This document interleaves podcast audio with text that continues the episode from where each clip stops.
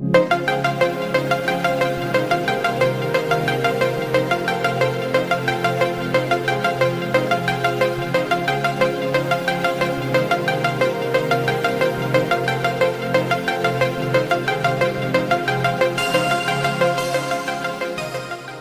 are listening to The Future Slang, a podcast where we discover and demystify the latest and upcoming innovations in science and technology that will shape our future and transform the world as we know.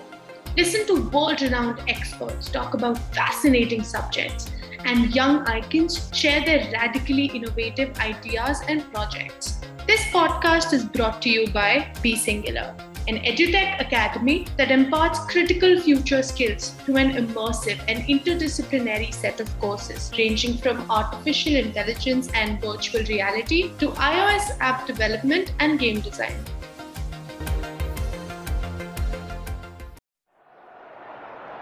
The match starts at 10 a.m. It's T20 India versus England. The sun beams on the Lord's Cricket Ground in London. The stadium is hustling and bustling with fans from around the country. Many Indians have also gathered here in blue jersey t shirts and the Indian flag painted over their bodies. The captain of the Indian cricket team wins the toss and elects to bat first. The opening pair starts confidently in the first few overs. There is then a change of bowler, and the slow bowler with his fast swing takes a wicket out in his first over. A tense atmosphere echoes the stadium. 10 year old Manav, lying on his couch at his Mumbai residence, begins nervously biting his nails. His dinner gets cold, but not his passion for cricket. Back at the stadium, another swing of the ball, and the bowler takes out his second wicket. However, the replay from the stump camera shows that the bowler stepped beyond the crease and the umpire declares a not out.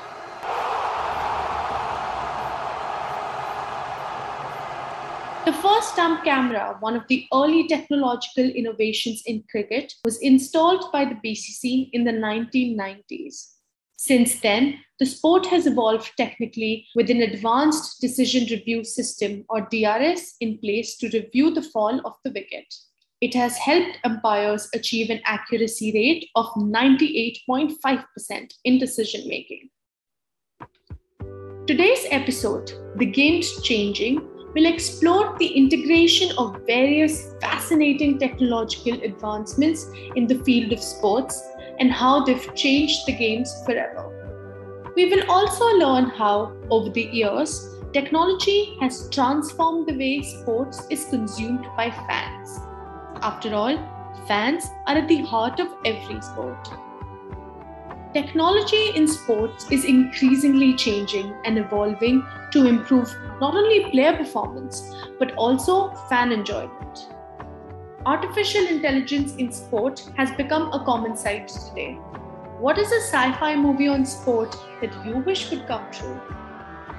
On today's episode, we are joined by global sport leader and Olympian Sarah Lewis Sarah began ski racing at the age of 12 and has skied both competitively and administratively for over 30 years, with her first Olympics at the 1988 Olympic Winter Games in Calgary.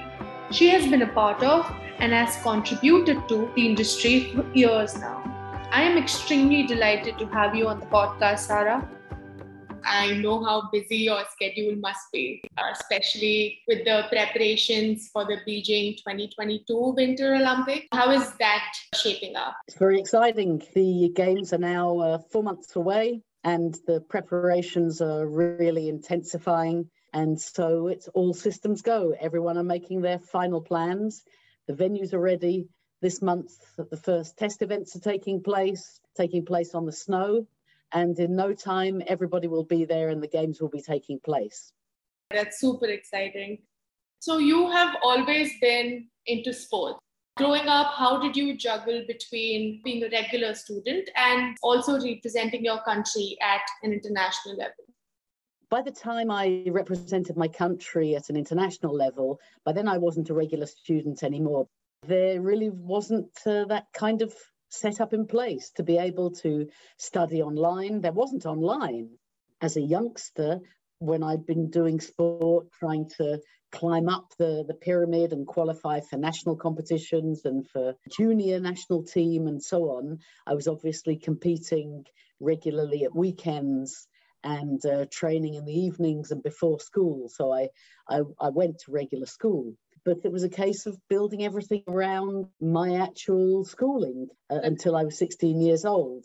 All my free time, of course, was spent training for my sport. The luxury the kids have today, and it sort of helps them juggle between their co curriculars and their academics. You have been playing this sport since you were 12 and you joined the British junior ski team at the age of 15 and your first Olympics was when you were 23. So, how has technology changed skiing over the years? Um, in terms of how the sport is communicated, how it's shared, how it's able to be viewed, to be followed, the data that's produced by the sport. This has, of course, all changed, but also the sport itself, in terms of actually how the equipment for it has changed, the way that, that the equipment is designed, the safety is one big, big, big element when you started this sport, the training must have been rigorous. And technology today has also revolutionized training and even evaluation. There are sensors and variables tracking the player's progress. What do you have to say about intelligent training systems? Without any doubt, training is much, much more uh, specific to the individual athlete's needs. When I was uh, a youngster, the training was very much this is what the group are doing. So whether or not that was relevant for you as an individual, that was nevertheless what it was.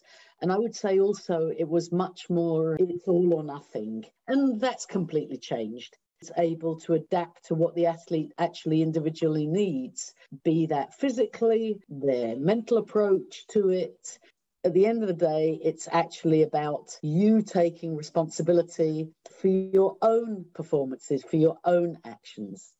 I completely agree.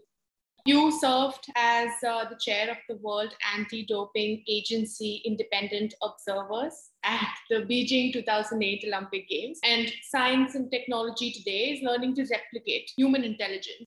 How will doping be tackled when the difference between artificial and natural is slowly thinning? Has technology been able to help tackle the problem? Moving um, incidentally 20 years on from when I was an athlete to, to then uh, chairing the independent observers at the Beijing 2008 uh, Summer Games, the collaboration between the scientific and the pharmaceutical, uh, you know, Therefore, the coming together between sport and what's going on behind the scenes with, with people who are trying to cheat has got much, much smaller. It, products and, and methodology can be detected much better. And uh, this is one of the purposes that the tests, the samples at the Olympic Games and many other major events are stored so that they can then be checked up to 10 years later uh, to see, right, okay, it wasn't detectable at the time, but it is now and uh, you're done. What does Olympic viewership look like now that technology is able to bring closer to the audience? We have virtual 3D graphics and we have 3D athlete tracking, 360 degree video cameras for audiences to view the games from the comfort of their home. You've been on the commission. What does viewership and the future of viewership look like to you? Until now, discussions around uh, viewers had been very, very big focus on those who are attending the games. And now, having seen the Tokyo 2020 games that took place earlier this year uh, and the upcoming Beijing 2022 Winter Games, the discussions have completely changed to the importance of um, the television viewers, but uh, most especially through all forms of media. That's been the biggest change. So, lesser watching on terrestrial television, and the figures for digital coverage are just skyrocketed. The information that can now be provided, it means that even if you're watching on the other side of the world in a totally different time zone, you can have such an in-depth information about the competition, the athlete performances, the decisive moments. You can have all that from online. You don't have to be there in the stadium anymore.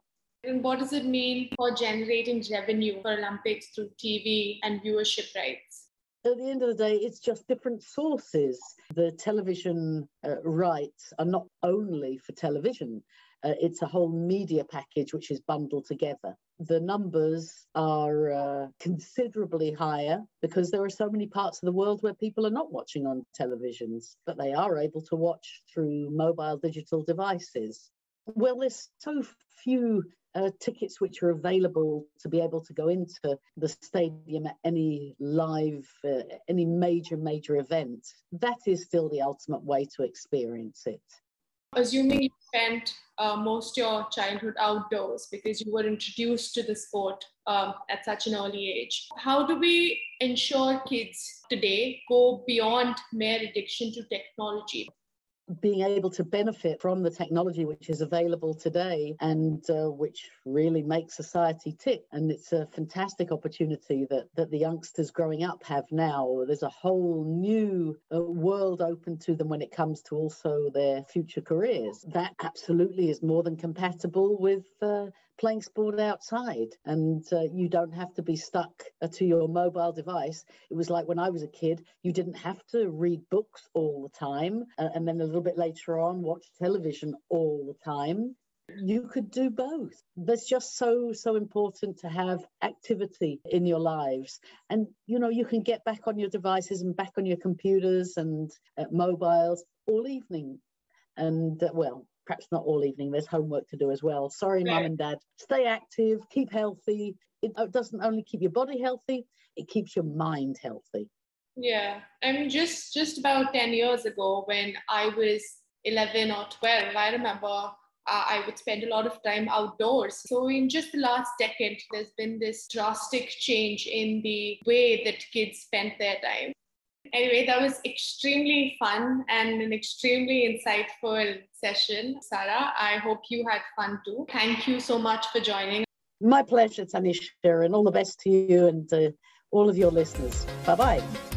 You have reached the end of this episode.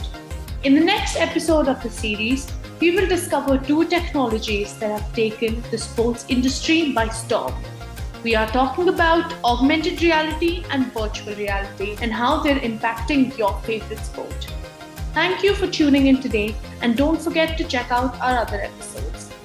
You can listen to the Future Slang podcast on Anchor, Spotify, and Apple Music. You can also go to our website Be Singular Digital to check out more episodes or read our blogs on all things future. This is the Future Slang, signing off.